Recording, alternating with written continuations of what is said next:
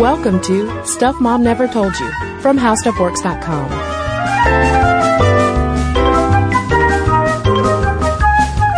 Hello and welcome to the podcast. I'm Cristen. And I'm Caroline. And Caroline, let's just go ahead and do this. Five, four, three, two, one. Happy new podcast! Happy new podcast.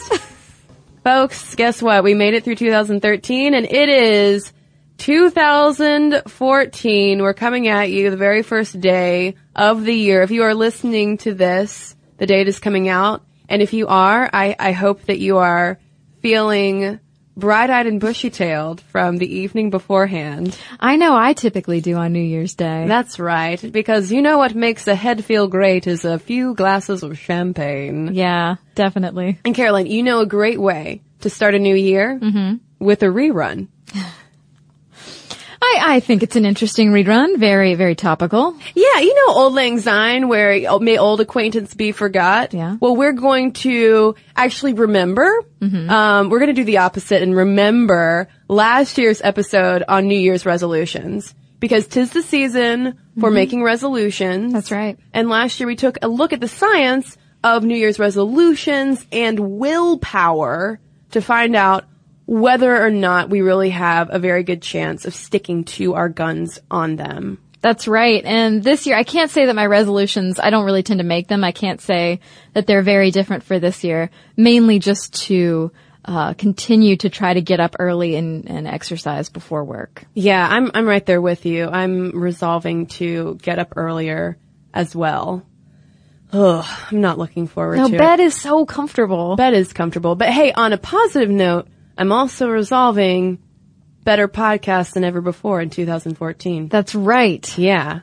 So with that, on a hopeful note, we shall now segue into this revisitation of our examination of whether or not New Year's resolutions really work. Yeah, so take a listen and let us know yours. I myself, uh, I'm not really big on New Year's. No? I, I think the pressure is is too high for this holiday. I, I find it stressful. I would rather just. I know it's an excuse to party, and yes, I will find a party, but I would rather just like have a low key night of hanging out rather than trying to go somewhere where I do have to wear sequins. There's also a lot of pressure to like tell yourself and everyone around you that you're going to somehow make yourself better. Oh yeah, it's the fresh start. And it's not just in the US, this is a cross-cultural thing. People love New Year's because it gives us a chance, at least mentally, to say, okay, you know what? Last year, I did some things, whatever, but I can, I can be, I can be a new person this year. I can resolve to make myself better. Do you have, do you, do you make New Year's resolutions, Caroline? I do not. I used to uh, when I was a naive person who believed that by simply saying I will start running, I would start running. And that consistently did not happen. So I was like, you know what? Instead of just disappointing myself every January 3rd, I am just going to try to make slow lifestyle changes here and there and not worry about promising something on January 1st. Well, as we will get into more in the podcast, Caroline, you are really on the right track when it comes to Finally. when it comes to these resolutions. Um, but first, before we get into whether or not resolutions really work and when they do, because I have known people who will set out with some kind of large goal, like uh, quitting smoking or having a healthier lifestyle, losing weight, and they actually stick to it and they do it. Um, so we'll talk about the ways that uh, people can succeed in those kinds of things. But USA.gov, just for fun, has tracked the kinds of things, the most common things at least, that Americans resolve to do. And they're pretty e- easy to, to guess. Less boozing, less using. No, should I keep rhyming? Uh, eating healthier food, getting a better education, better job, getting fit, managing debt, which I'm sure is a big one. I think money matters in general are a big one for people. Um, quitting smoking, taking trips, volunteering, saving money, basically becoming perfect human beings.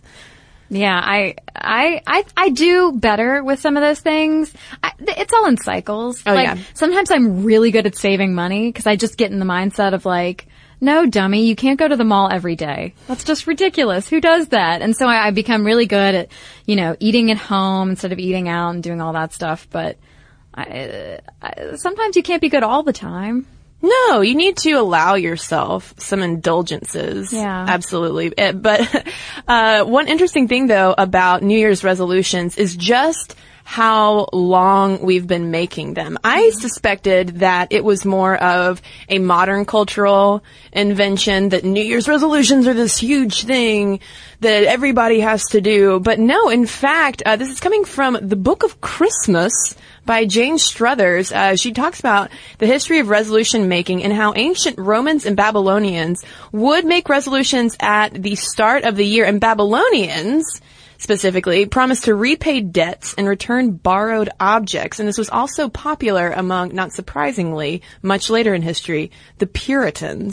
I like the Babylonian resolutions. Well, they're not really resolutions, but just like, I'm gonna give back what's owed. Yeah. That, that seems like it's an easier, more noble goal than I'm gonna start eating fewer cheesy poofs. Although that's pretty noble too, if you Yeah. can accomplish it. It's it's true, um, but it's even still though. Uh, these days, I'd say there's a lot of cynicism towards resolutions, even though it's something that it's it's a strange part of almost human nature. It seems like considering how long we've been doing this, but it's also been accompanied by this growing acknowledgement that maybe resolutions are just empty gestures that we make to make ourselves feel better at the beginning of the year. Uh, for instance, uh, Struthers quotes Mark Twain, who once said, uh, New Year's Day uh, is now the accepted time to make your regular annual good resolutions. Next week, you can begin paving hell with them as usual. oh, Samuel Clemens. Some people last longer than a week.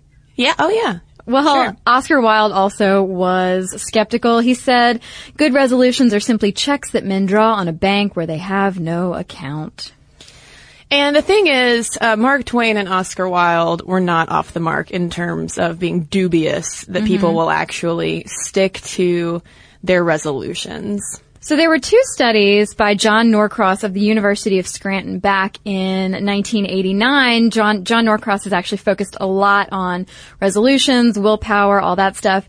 And he found that 77% of people maintain their resolutions for one week. So there you go. One week. That, that's pretty good. Good job. Only 19% maintained for the full two years that they followed people, but I still think that's pretty good. Almost 20% of people holding on to their resolutions for two years. Yeah, although I mean, it, we, we don't have details on what precisely those resolutions were. Um, and I also really liked the name of this study. It was called the Resolution Solution Longitudinal Examination of New Year's Change Attempts. I love academia sometimes. um, yeah, and um, among those 200 people that Norcross tracked, a little bit over half of them experienced at least one slip up. And those slip ups would be precipitated by self-reported lack of personal control, excessive stress, which is something to keep in mind as we talk about resolutions, and negative emotions. And even though um, those studies are a little bit dated, they're, the, the numbers still apply today for the most part. It's not like we've gotten any better really at keeping resolutions in the intervening years. Um, John Tierney over at the New York Times recently looked at statistics on uh, how how good we are these days at keeping resolutions and forewarned that sorry to say this folks a third of people will have broken their resolutions by January and half of us will just give up by July. But that still leaves 50%? Yeah. after July. Um, and one of the reasons why we tend to give up um, has to do with us finding ourselves, or at least thinking ourselves, too busy perhaps to really put the effort to dig in and make the sacrifices. Um, also in the New York Times, Tara Parker Pope reported on a 2007 survey by time management firm Franklin Covey that polled 15,000 customers. Uh, and they found that nearly 40% attributed breaking their resolutions to having too many other things to do And then 33% were just, I would say probably a little more honest and said they just weren't as committed to the resolutions as they were when the clock struck midnight. Yeah. Well, it's hard. It's hard to go from being a couch sitter day in and day out to being like, no, I'm going to train for a marathon. I mean, Right. that's, that's a major step. And to just decide automatically that you're going to do that, like, maybe get an app, like the couch to the 5k app or something like that. Like, take it in steps. It is, it can be so overwhelming. I know you know what I'm talking about. It can be so overwhelming to be like, I'm just going to make a, la- a radical life change Right. just because it's New Year's. Yeah, and we don't think about uh, the incremental steps needed to get to that place of actually having a resolution that works. Yeah. Um, so speaking of, of resolutions working, you, you do really have to be committed. And so, you know, Cristen cited the 33% who said they simply just weren't committed. They didn't feel like, you know, following through on whatever promise they made. And, uh, Kimberly Moffat, who's a psychotherapist quoted, uh, in the Huffington Post said that New Year's resolutions only work in very few cases and typically with those who have a will of steel. And this gets into the whole, like willpower issues, like strength of will, what makes people commit. And so it, it can be really hard to commit. This is a, another John Norcross study. We mentioned him earlier. This one uh, in 2002, he found that by the end of January, 36% had already broken their resolutions. Like we said, it can be overwhelming, and it really is overwhelming if we're faced with too many tasks. So not only are we like going back to work, we're getting over the holidays, we're trying to clean up after all the relatives have been in the house, and we want to start training for a marathon. It can just be a lot to handle. Yeah, and uh, Michael Bader, who is a senior advisor for the Institute for Change, also says that uh, resolutions don't work because we have an unconscious resolution to not change. Basically, he, he thinks that our bad behaviors serve unconscious beliefs and needs that are the building blocks of our identities. So he gives an example of an overeater who's unsuccessful at dieting because binging provides momentary relief from feelings of loneliness and or anxiety. But I mean, the thing is so because he he also goes on to say like this has nothing to do with heredity or neurobiology. You know, it's just these these unconscious parts of who we are. We can't divorce ourselves from them. But it sounds like that's just not getting at the real root of the problem and shrugging off. You know, oh well, I'm not gonna, I'm not gonna change. Really, Yeah. I'm just gonna. Like, I don't feel like cheesy poofs are a cornerstone of my identity. I just really like them. That's all. Like, I could, I don't think that giving up cheesy poofs will reveal anything that's like deep seated in my brain. But what does the poof represent, Caroline? Happiness. Oh, oh, there it is. Uh-oh. Yeah. um, well, another reason is that we really don't want to do them. Yeah. According to, uh, this is, uh, Steve Airy, who's a negative Nancy confidence coach, quoted over at Lifehacker. He said that this is because resolutions are really about what we should do rather than what we want to do. So it's like doing your homework instead of playing video games. You know, it's like, it's what you should do to better yourself, but do you really feel like you want to do it? And then he goes on to explain that they're like goals, but he said that this is a negative, which I kind of take issue with and I think is weird. So he says that resolutions are like goals, which puts a gap between where you are now and where you want to be.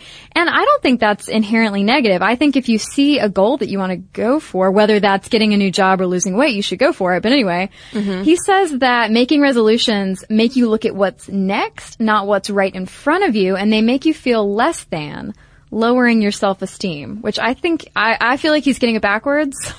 I don't know about you. I mean, I could see that coming into effect if you set yourself up for cycles of defeat where Mm-hmm. you continually set goals and then that are too ambitious Right. and then you don't meet up to them. And then that would probably ding your self-esteem and, uh, you know, lower you rather than propel you forward because it seems like resolution should be more of a motivational factor. I think it's more something that uh, Kristi Hedges, who's a leadership coach um, and quoted over at Forbes, talked about the fact that we set too lofty of goals. It's like this all or nothing thing. I'm going to become you know, I'm going to sculpt my body so much so that when I go to the beach, people will ask to take my photo. And that's not gonna, ha- it's not gonna happen with, you know, one Zumba class a week or whatever it is that we think, um, can do it. And so when we don't hit this transformational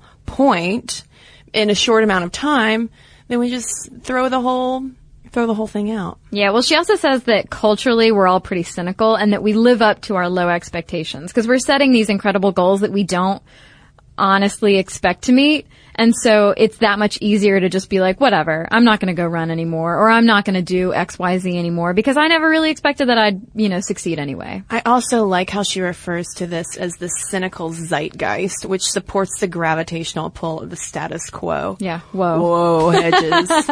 cynical zeitgeist. Everybody's a Daria. Um, but there is some science, though, to resolutions and more specifically to the willpower that it takes to change things. Because I think that resolutions can be a very good thing. I think that we're just going about them oftentimes the wrong way. But when you figure out how willpower works in the brain, maybe we are arming ourselves with some, uh, some information to help us succeed because sticking to resolutions, i.e. willpower, takes actual energy. Yeah. So it turns out that when you run out of willpower, you're running out of energy, like Cristen said, that is powered by glucose in the bloodstream, which Roy F. Baumeister, a social psychologist, calls ego depletion. He points out that you really have to anticipate the limits of your willpower. And what is it about willpower? Why does it run out? What's going on? Well, one of the reasons why it runs out is because all of the research into into ego depletion, into willpower, um, finds that we don't really have very much of it. Willpower is a very fleeting thing. Humans like to give in to their indulgences, and um, if we don't exercise it, much like a muscle, we we aren't going to be able to to to use it very much. Um, and this was something that uh, Jonah Lehrer, who before I can hear eyebrows raising right now, I realize he is uh, run into some issues lately with some citations, but nevertheless, he wrote uh, he did write a fascinating piece over at Wired a while ago um, called "The Willpower Trick," and I just wanted to call out some of these um, studies that he highlighted.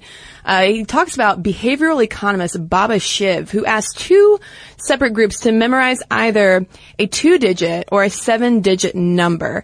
And later on, those two groups were um, tasked with choosing between a piece of chocolate cake or a fruit bowl, knowing that the fruit would be a healthier option. And he found, Shiv found, that the people who had to memorize the seven digit number were much more likely to just give in to the temptation and eat a piece of chocolate cake because Shiv surmised their brains were more taxed. Those Yeah. blood gluco- glucose levels were lower and hence they had more ego depletion. Yeah, and this is the same thing. You get home from work all day.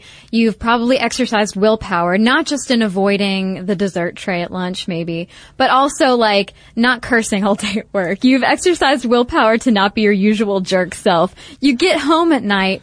Your brain is tired and Yeah. you're like, okay, I could grill a chicken breast or I could just eat this whole macaroni and cheese plate from the grocery store.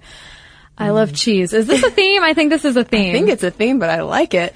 Um, it- and- but going more into the research, back in the 1960s, uh, there's a, a famous experiment uh, by a guy named Walter Mischel who wanted to test whether or not kids could hold out for treats, basically looking at willpower in childhood.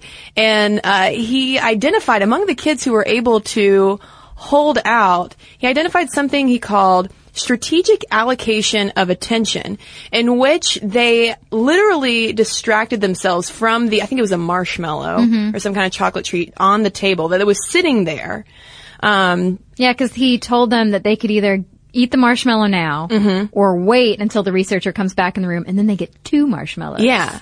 And all of the kids who just sat there and stared at the marshmallow and tried to wait it out had much more trouble and would usually just gobble up the marshmallow. But the kids who would cover their eyes so they couldn't see it, they would sing songs to themselves, actually hide underneath the table That's what I do. essentially blocking that temptation stimulus from view were able to hold out the longest. And so that's um, one thing that researchers have learned about willpower is the fact that those of us who eh, might seem to have the most actually have to exercise it the least because we sidestep temptation by just keeping those things out of out of our view. Like if Yeah. if you your you know pitfall is say chocolate or cigarettes or alcohol, you don't have chocolate or cigarettes or alcohol anywhere. You know, it's like if you're an alcoholic, you're not going to go to a bar. Yeah. I read there was one commenter on the Wired article. The guy said that he kept his pack of cigarettes. He would only let himself buy one pack at a time and he would keep it in the back seat of his car. So every time he wanted to smoke, he would have to go out, get his keys, go outside, get the pack of cigarettes, get one cigarette because he would only let himself take one cigarette at a time mm-hmm. and then smoke it. And so that cut way down on just like the boredom smoking. Right. And he actually ended up cutting way down in general. And I'm like, well, am I going to have to keep all of my chocolate in my car? You got to keep the cheesy poofs in the trunk, Caroline. I have a hatch. I can so easily get to it. Um, yeah, but that's the whole thing too. I don't keep ice cream in the house. I don't go down the ice cream aisle at the grocery store. Like if I super duper want ice cream, it means that I have to either go to the grocery store and get it or just like stop by the ice cream parlor on the way home, which it's just so much of a hassle. Who wants Yeah. to do that? Well, and the only thing though about this kind of research is that it definitely gives us more insight into eliminating problem behaviors, but not so much into activating positive ones in terms of you know, exercising, going to those Zumba classes. um, I can't keep up. uh, yeah, I, I would, I've never taken a Zumba class, but I have a feeling I would, I, I don't know. I got, I got two left feet, folks. Um, or, you know, like learning a new language or going on trips, those kind of volunteering, those kinds of things that require more time. But again, it seems like no matter what the big lesson is, you gotta start small. Yeah, definitely. Yeah, small steps are best. This was stressed in LA, LA Times article in December 2011. Take short walks at work, things like that. Things that can add up to small successes that can add up to a better feeling of self-control, self-esteem, like thinking, okay, that wasn't hard. Getting up at 3.30 when you're just like head on your desk, getting up and just taking a walk around your floor or around your building or whatever, that eventually leads you to be like, okay, well maybe then I can run a mile on the treadmill instead when I get home. You know, adding up to bigger and bigger things. And same with, same with food. Um, it's the whole, like, if you're drastically cutting everything out, like, okay, well, I'm gonna go from eating like a normal average American diet to lettuce. I'm gonna eat nothing but lettuce and tomatoes. Yeah, A, that's not a balanced diet. Yeah. Yeah, you need some frosted flakes in there. And also remember that uh, those glucose levels too. I mean, that has a big thing to do with the food. Like people need to to eat to be healthy to keep those glucose. Yeah, that's why levels your up. yeah, that's why your crash diets are not going to work. That's why it has to be a lifestyle change. And Kimberly Moffat, who we referenced earlier, said in reference to food in particular, think of what you're adding instead of what you're taking away. This is something I've actually told my mother who refuses to, I don't know, refuses to cut back in some areas and add in others. I'm like, don't think of it as dieting. This isn't like your Nutrisystem. This isn't your uh, eating rice cakes and being sad. This is just trying to add fruits and vegetables. Maybe take away a little bacon. I know, God, who wants to take away bacon? I don't know. Nobody. Vegetarians. But yeah, and and people uh, recommend that you don't spread yourself thin. In addition to this, you want to set a single, clear goal because, as we mentioned earlier, being overwhelmed with tasks and have tos and must dos, it just gets to be too much, and you won't stick to it. Yeah, and on that same note, I think this is really important. Don't overreact if you have a lapse. Lapses happen. If you skip a day of running, if you eat that hamburger, enjoy it. Enjoy the relaxation that you take from you know, not exercising one day, enjoy the satiation from that burger or whatever food it is that, that delights you so much. And then, you know, and, and keep going. Don't expect yourself to be completely perfect right off the bat. Or Yeah. really ever. yeah, and also, I mean, don't think that that burger or that day off from running means your entire diet or exercise regimen or whatever is off track. Mm-hmm. You've that's just one one day, one burger, one whatever, bag or bag of cheesy poofs, whatever. But uh, just that just means that the next day you're back at it. Right. Um, and we have not touched on gender at all in this podcast, but this, this whole thing about willpower and managing stress and keeping your energy levels up is especially pertinent to women because the American Psychological Association uh, did a pretty in-depth survey not too long ago on gender, stress, and sticking to resolutions and willpower and found that women may have a harder time sticking to goals like these than men do. And I wonder if off the bat, and I wasn't able to find any statistics on this. I wonder if just from the get-go, women um, might set more resolutions and perhaps more unrealistic resolutions. And I only say that because I feel like as soon as the holidays are over, the messages that we are immediately inundated with are swimsuit season's around the corner, ladies. Yeah, drop those last five pounds. Come Shed all that turkey weight. I'm gonna give birth to a turkey.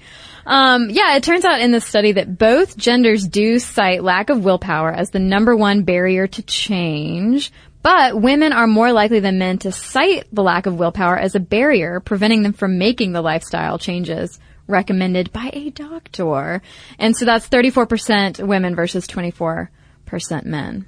Yeah, and women are also far more likely than men to report that a lack of willpower has prevented them from changing eating habits.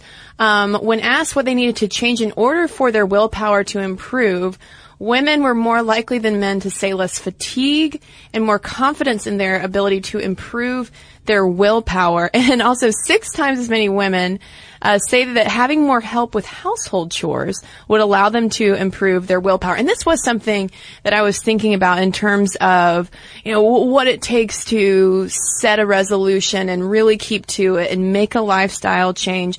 And as a single woman with no kids, like being as autonomous as I will ever be probably in my life, um, that I, I could see that happening. I could say, oh, I could, you know, I could, I could do these kinds of things.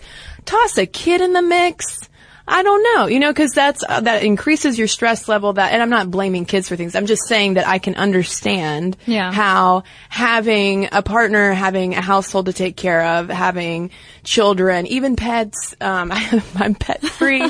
uh, all of that can impact this brain space that it takes to really set yourself up for success. And it also speaks to, I mean, not to, to, to be, uh, kind of ch- cliche about it, but it also speaks to the importance of, you know, establishing healthy lifestyles from the get-go, if Yeah. possible.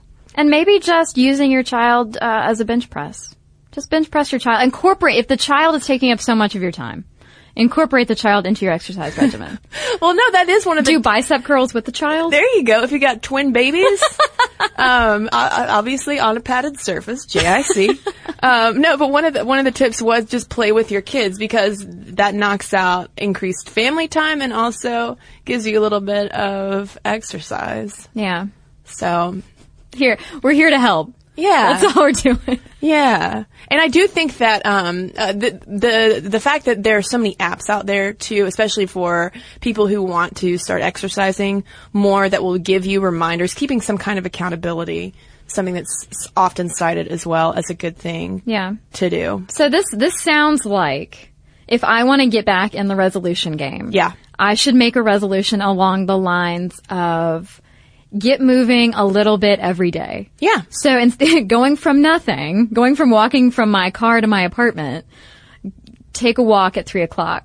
when I'm starting to feel tired at work. Yeah, it's the whole thing about taking the stairs instead of the elevator, one day at a time. Like for for me, uh, like I want to save money this year, and instead of what I've done in the past of saying by the end of this year I want to have a million dollars, that's Right. not going to happen. There's no way. Uh, actually saying okay each week, you Yeah. know, breaking it down. Well, I've also, in terms of money, like I've also set an amount every month that I'm going to put in savings and never touch again because I actually am working towards a goal of buying a car. Mm-hmm. Like I have to get rid of my old, dying, noisy car.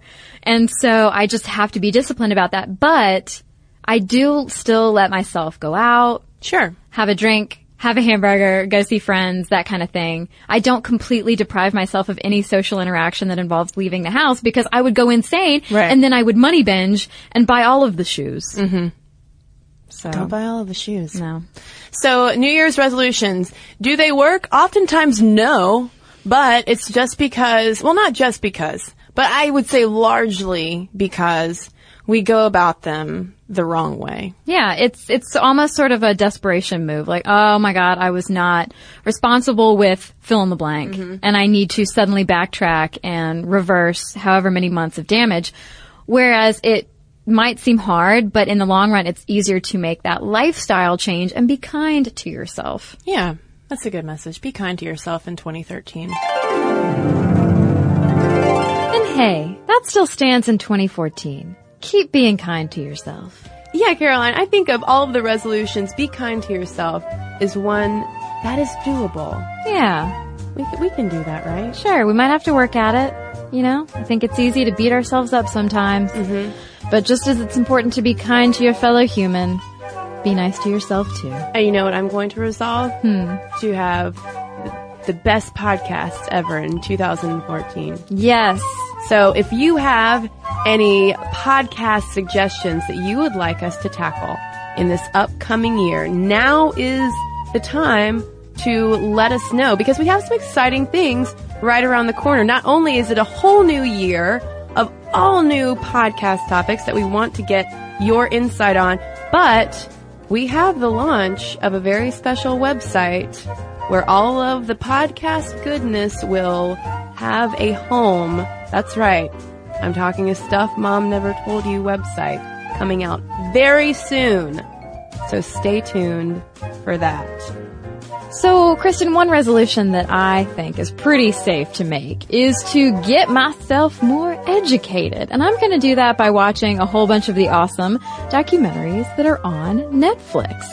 Netflix streams TV shows and movies directly to your home, saving you time, money, and hassle. And as a Netflix member, you can instantly watch TV episodes and great documentaries streaming directly to your PC, Mac, or right to your TV with your Xbox 360, PS3, or Nintendo Wii console.